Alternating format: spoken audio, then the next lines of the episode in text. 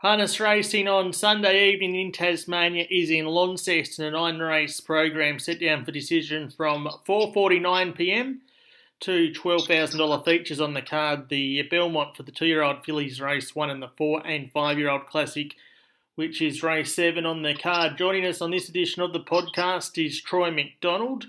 And at the time of recording, prior to the Hobart meeting, he's got 52 winners beside his name, and he joins us on the podcast. How you going, Troy? Good, thanks, Duncan. How are you? Yeah, good, thank you. We're past the halfway mark uh, on the calendar for the uh, 2021 season. 52 wins. Uh, you must be pinching yourself. Yeah, no, it's been a good first half of the season, and hopefully just keep continuing on. Got a uh, few handy drives on this Launceston card on Sunday. Let's take a look at them. Uh, you sit out race one, but in race two, you take the drive on Dollar Sign, who chased home Gordoveski Lee's uh, last time out in Hobart. What do you make of the effort? Yeah, he, he probably had his chance. You know, he, he got out at the right time, top of the straight, and just wasn't good enough to um, to pick up the two in front of him. He raced okay. Uh, poor draw here for over the mile, and it's a, a decent enough field. I think we'll be looking for the future races for him. Right, I race three. You take the reins on uh, Tactic Stride. Uh, this pace has uh, had a few starts interstate and was a recent uh, Carrick trial winner. It was in the fog, we couldn't see much of it. He's had a few trials now in Tassie. What have you uh, made of those? He's made a couple of errors. He's, he's uh, galloped a couple of times, but he trialled all right at Carrick. Um, you know, I don't think he beat beat a lot, but he he trialled pretty good. Um, you know, not not a heap in this field. Like I'd be expecting if he did everything right, he'd be big place chance for sure at least.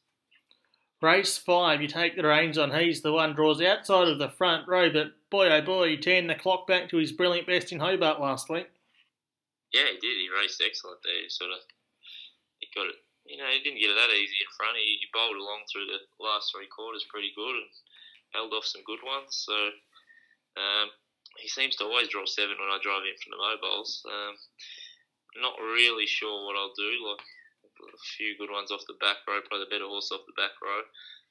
But um, yeah, don't know if don't know if we'll press the button on him or not. But he's definitely racing good enough to be an each way chance here. Race seven's the four and five year old classic you take the reins on Montana Lad. Um, look, he's been racing very well. We can't dispute that. He's won three out of his last four and wasn't disgraced to win third two starts ago, but bumps into a couple of handy ones here. Yeah, he does. You know, his last last four have been excellent. Um, and yeah, it's a good little measuring stick for him here. A couple of nice ones to race. Um, yeah, we'll see how he goes. I'm, I'm pretty confident he'll run he'll run third if he can't beat the other two. But no, it'd be good to see where he's at. Who's the hardest to beat, Yorkshire or the Shallows? Give me one.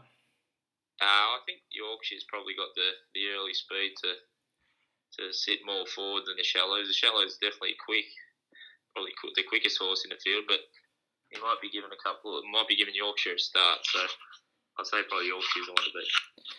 Race 8 on the card, you take the reins on Mark's Marita. Comes up with barrier 10 on the second row. This mare's won 8 of 86 in her career, 21 uh, placings to her credit. Uh, how she settled in down there at the Yole stable? Yeah, she seems well. Um, uh, Queensland form looks pretty good. She looks like she's got a bit of speed. Um, decent field here though. They're all racing pretty well, all these ones. So be good to see where she fits in. But no, I'm, I'm pretty happy with her. I think her, her form looks pretty good.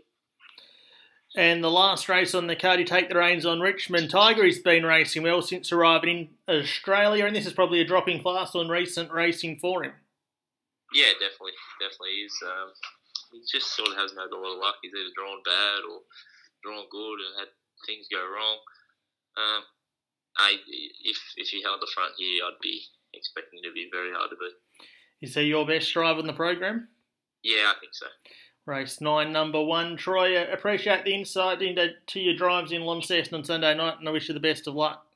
Thanks, Doug.